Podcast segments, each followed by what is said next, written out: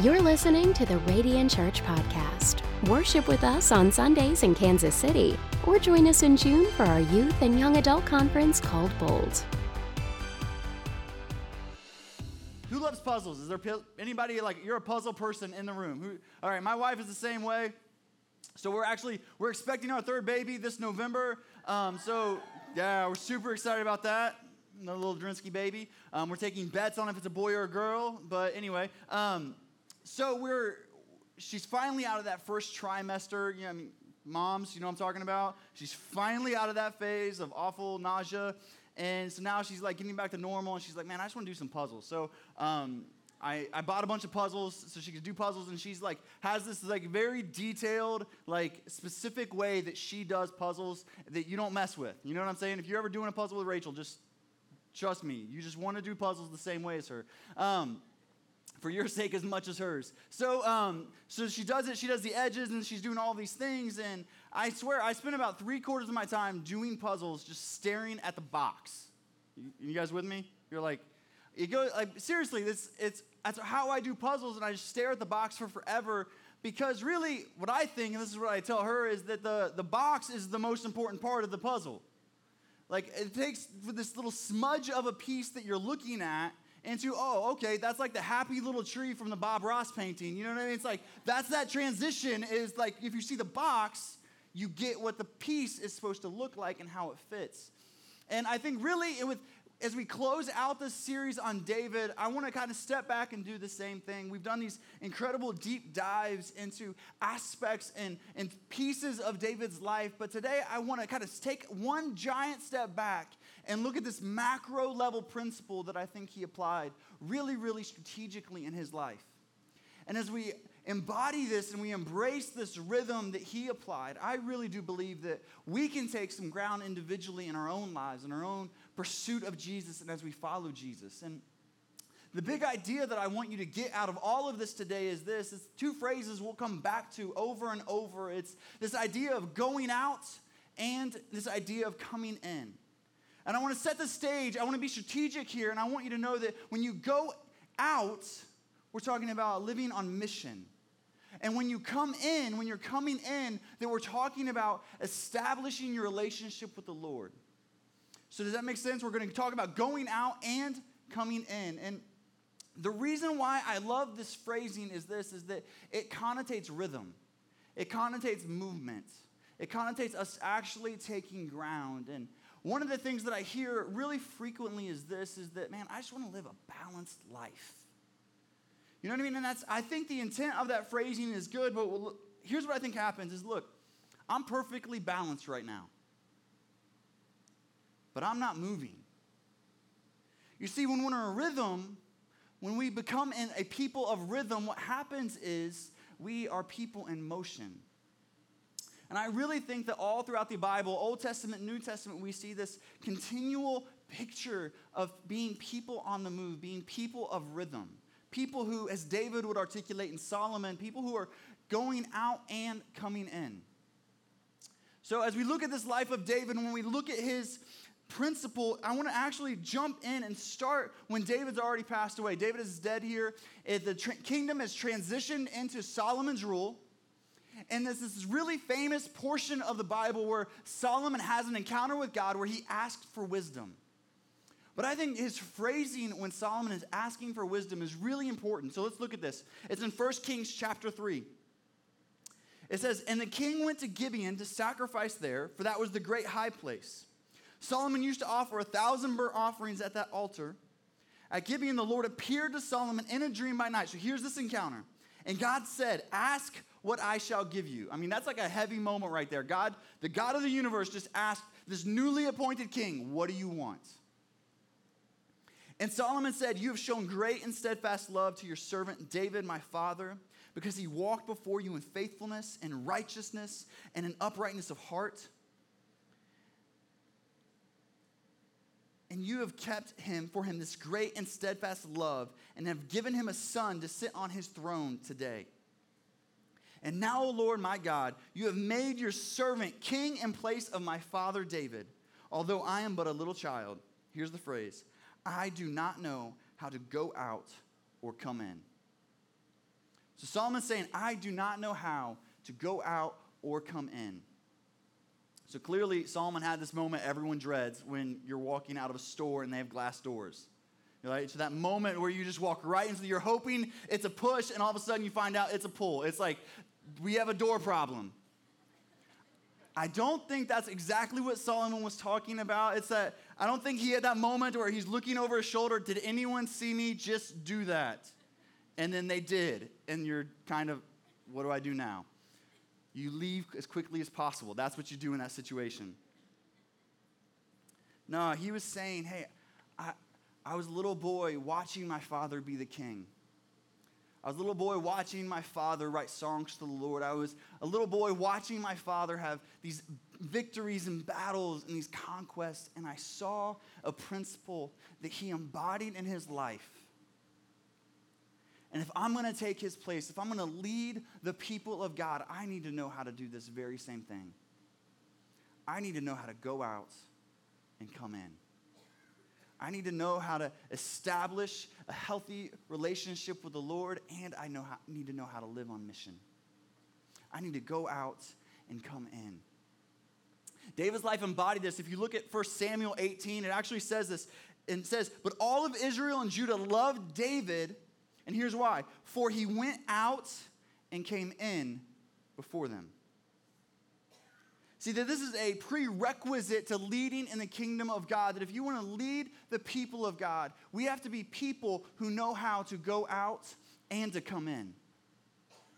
And what I love about this principle that David embodied so well is that it's seen all throughout the Bible. Moses articulates it in the Old Testament. Let's look at it for a moment. In Numbers 27, Moses spoke to the Lord, saying, Let the Lord, the God of the spirits of all flesh, appoint a man over the congregation.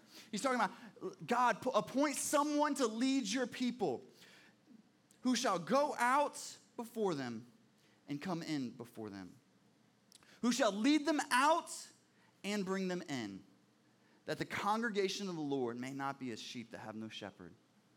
Moses is establishing if we want to be leaders, if we want to lead our families well, if we want to lead people well, if we want to be people of influence and impact, then we need to be people who embody this rhythm of going in and coming out. In fact, in Moses' retirement speech, this is amazing. Look at Moses. This is his retirement speech when he's handing off, he's abdicating the leadership of the nation to Joshua. Look what he says.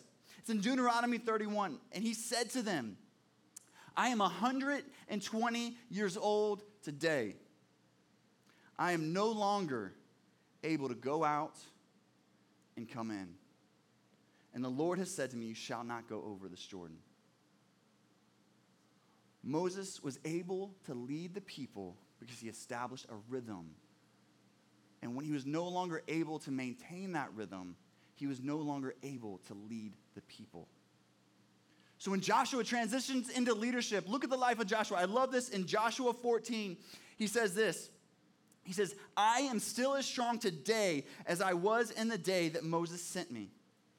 My strength now is as my strength was then for war and for going and coming. Joshua is articulating that he is able to lead the people because he is still able to go out and to come in. It's a rhythm that we have to establish in our lives. So, as we look at these principles, we have to, we have to remember that as we talk about going out and coming in, that these are macro level ideas that, that going out is being on mission, taking ground for the kingdom. When, when we look at the life of David and what he was doing when he was going out, he was essentially being a witness of the true and living God. He was taking ground for the kingdom of God, he was taking ground for the people of God. And then when he was coming in, he was worshiping, he was establishing and reestablishing that dynamic, vibrant, healthy relationship that he had cultivated with the Lord. It's this rhythm that they embody. In 1 Samuel 18, let's look at it again. I want to give you context here. This is incredible. This is so powerful. In verse 12, it says, Saul was afraid of David because the Lord was with him, but it departed from Saul. So Saul removed him from his presence and made him a commander of a thousand. And he, this is David, went out and came in before the people. And David had success in all of his undertakings, for the Lord was with him. And when Saul saw that he had a great success, he stood in fearful awe of him. But all of Israel and Judah loved David, for he went out and came in before the people. All of Israel loved David because he established a rhythm of going out and coming in. I promise you, if you are able to establish this incredible rhythm in our lives individually and collectively, what will happen is that your life can literally be transformed and that you can take more ground in your own spiritual development as you strive to grow closer to the Lord, as you follow Him, as you gaze into His face in worship, and then also as you take ground and you are you shine the light of God into a darkened world. I love this language because it's language of motion.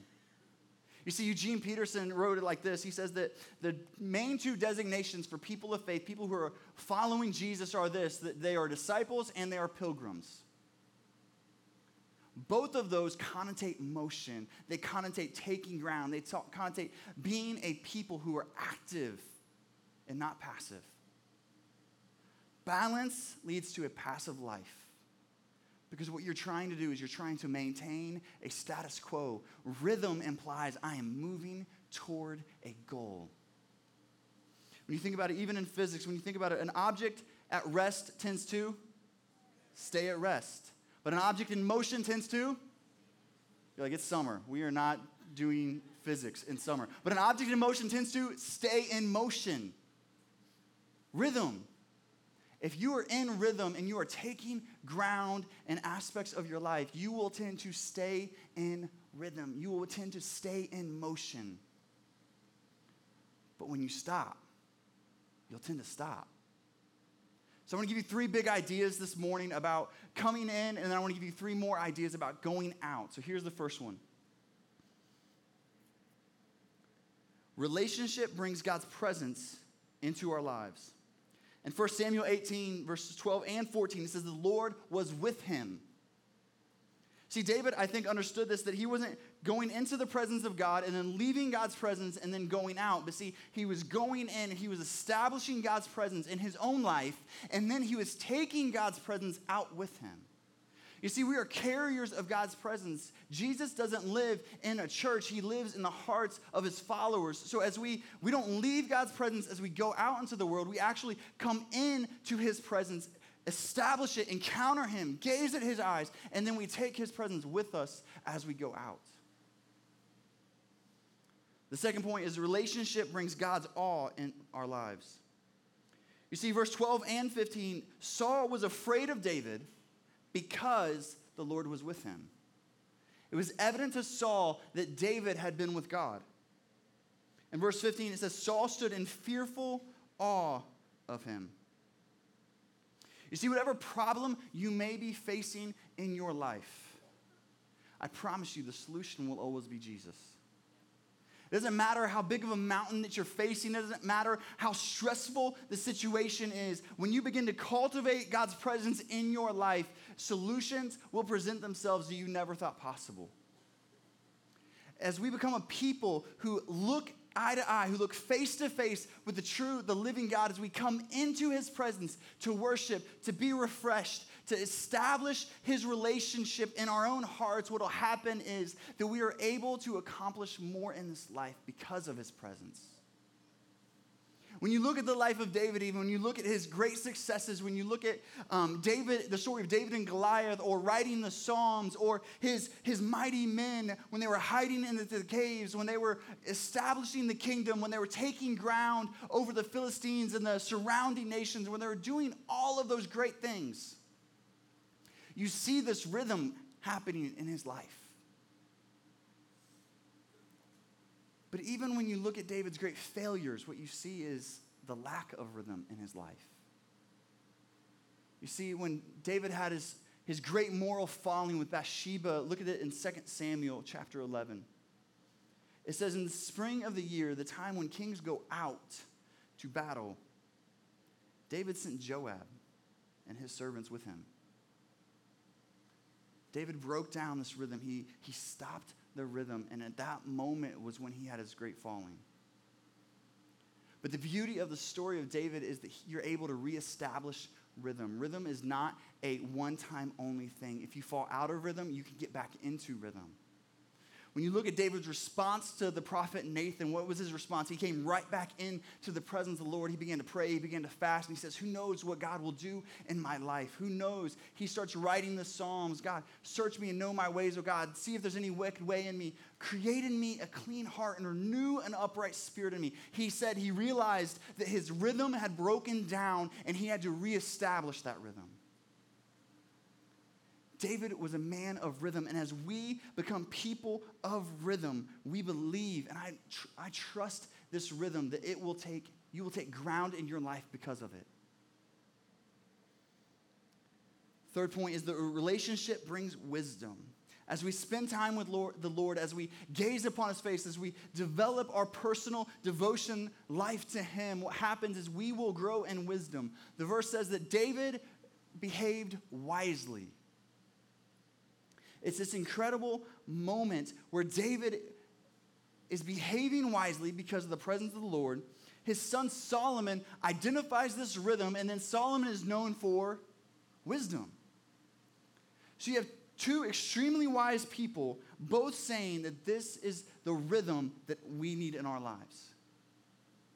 Spiritual hero of mine, um, a few years ago, I had an opportunity to spend a, a decent amount of time with him, and I I would just pepper him with questions anytime I was with him. It was probably annoying because it's, I mean, you're sitting there, you're coming in, you're doing traveling, and all of a sudden there's this, you know, 30 year old youth pastor asking you a million questions. But, um, but I've learned that it, whoever asks the most questions controls the conversation.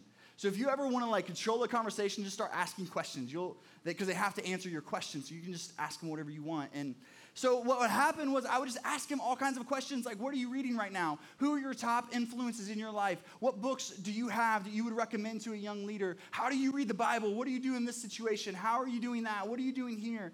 I just perpetual questions. And at one point I said, hey, I want to become a wiser person. I want to I wanna become wiser. I want to behave wiser. I want to be a wiser person. What do you do? What would you recommend for me to do? And he said this, and I'll never forget this. He said that you should he was telling me this. He said, I want you to read, um, he's like, read five Psalms and one proverb a day. And you do that for a month. And over the course of a month, you're going to read the entire book of Psalms and you're going to read the entire book of Proverbs. And he said, what's going to happen is you're going to be you're going to be able to practically wiser because of Proverbs, and you're going to your prayer life will become stronger because of the Psalms. He was giving me this rhythm through reading the Bible. And as he did that, and as he articulated that to me, what happened was I found myself growing in ways that I didn't expect because I was establishing a healthy spiritual rhythm. So that's coming in. Here's some big ideas about going out, about living on mission is that one, we go out because we are on mission. See, we are people who's we are called to take ground for the kingdom. When you think about the Great Commission, Jesus says what? He says to go out into all the world to make disciples in my name, baptize them.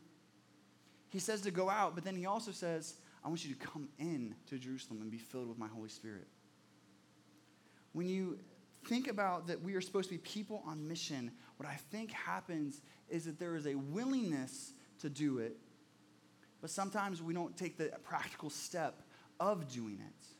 You know, Barna Research just actually just wrote that um, right at 40% of Christians are willing to share their faith. That's not how many people actually are sharing their faith, they're actually telling people about Jesus. It's how many people are willing to share their faith. When, as Christians, as followers of Jesus, we have this, this commission, this mandate to go into the world. We're to be a people who are on mission. Number two is we go out to make a difference. Here's the big idea that I want us to get that it's so much easier to make a difference if you know your purpose. So here at Radiant, we, we love our Next Steps process and we love the Next Steps class. And here's why we love it so much It's that we are able to help you articulate your God given purposes. We're, you take a spiritual gift assessment, a personality inventory, and through those, we want you to be able to actually put to motion your natural gifts and callings. Because let's be real, if you're good at something, you're going to enjoy it more, right? That's why I don't do many puzzles with my wife. I hate them, they're awful, they're frustrating. Um, I just don't like doing them. Why? Because I'm terrible at it. My wife loves them. Why? Because she's good at them. She's got a whole system. She'll tell you about it. But the reality is that if you can articulate your natural abilities and your natural giftings, you're going to be better at what you do. And you're going to be more fulfilled in doing it because you're enjoying yourself. You're using a natural strength to take ground for the kingdom of God. That's why we say we should be people who make a difference. That's why we use that language, is because we want to identify how God has created us and then apply it, go out and serve people. And then, thirdly, is the overall value of going out. So, if you come into a relationship but you never go out on mission, what happens is it's like you're only staring at one side of a coin. The other side's right there. That's what going in and coming out, I really do believe. They're two sides of the same coin that we have to hold on to both sides of these to be truly effective Christians, that we both need to come in and to go out. But if we only do one, if we only are people who, who go in or we're only people who, who come out, that what happens is this is that we get skewed on one side of it and we're never able to make the difference that we would have been able to. See, as a follower of Jesus, I want to look at him one day and I want him to say, Well done, that good and faithful servant. I don't want him to say, You did a good job talking about it. I don't want him to say, You did a good job thinking about it. I want him to say, Well done. That you did a good job actually doing it. That you lived a life of motion. That you lived a life of rhythm. You lived a life of taking ground for the kingdom of God. But we can't let go of either side of this coin. We gotta, we gotta hold tightly to coming in. Here's how I would think of it. When you come in, man, lock eyes with Jesus. Fix your eyes on Jesus. But when you go out, fix your eyes on people. So often throughout the Gospels, when we see Jesus interactions with people, when he healed somebody, when he, when he moved in their life, when he spoke truth to them. It begins with this simple phrase that he looked at them. And come in, fix our eyes on Jesus. Let's worship. Let's declare how good he is. Let's declare how much he loves us. But let's go out and let's lock eyes with people who need to know his goodness in their own lives. You see, in the Old Testament, there's this incredible picture, this rhythm that they talk about of going in and coming out. And I think one of the most powerful things we could ever do in this vein is this is just establish this rhythm. See, what happens is the hardest points, the hardest part of establishing a rhythm is this it's going from zero to one. When you get to one, it's easier to go to two. And at your two, it's easier to go to three, and then four, and then five, and then six, and on and on and on. The hardest point, the hardest moment that you will ever face in establishing this rhythm is going from zero to one. Just like we said earlier, objects in motion tend to stay in motion. The beauty of this is this is that as you start forward motion, as you start this rhythm, as you start taking ground consistently, what happens is this is you start to establish momentum in your life. And I promise you, if you have incredible godly rhythm in your life, and then you couple that with stacking day of rhythm on top of day of rhythm on top of day of rhythm on top of day of rhythm, what happens is you're gonna look back over a season of your life and be able to articulate so many incredible victories and the things that you've seen God do, dreams that you thought were dead, will become revived in your heart. Ways and opportunities to serve other people that you never imagined or thought of before in your life will begin to stir in your own heart. People, family members, neighbors that you are hoping will one day say yes to following Jesus, all of a sudden are asking you questions and are, are articulating a desire to, to know what's different about you and your family. But it starts that first step. It starts with establishing rhythm. It starts with establishing the rhythm of going in and coming out of being able to look at your life and say, what are the areas of my life that I need to improve upon? What are the areas in my life that I look, if I really am honest and transparent with my own life, what are the areas that I think if I change this one area, my entire life would become better? And taking a step in that direction and saying, let's begin to establish some rhythm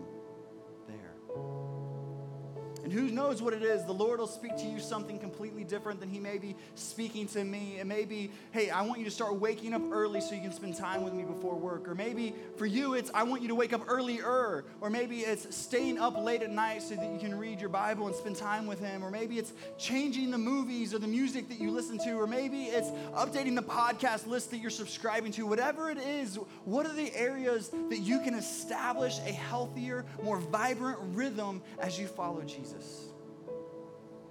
What are the areas that when you lock eyes with Him, He says, I see you?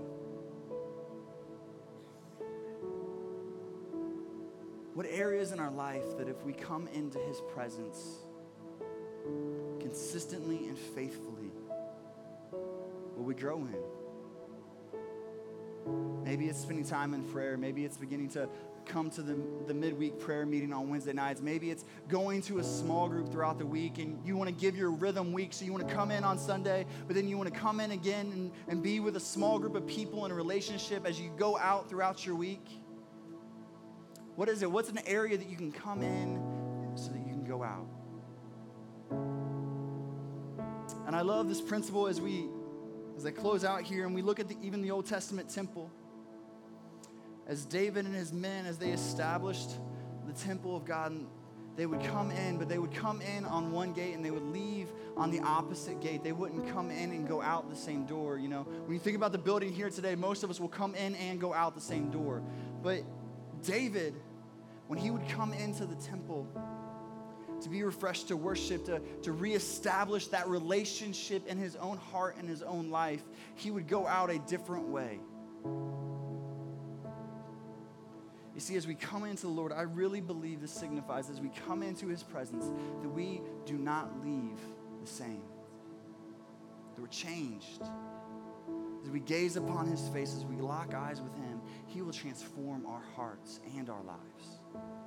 And then we'll go out and we'll show people his goodness.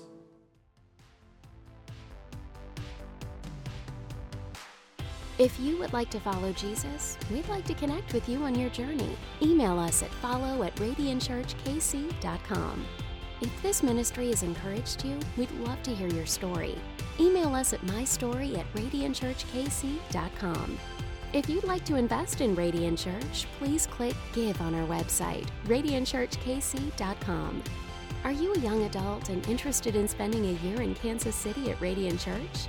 Check out radiantintensive.com. Thanks for listening to the Radiant Church Podcast.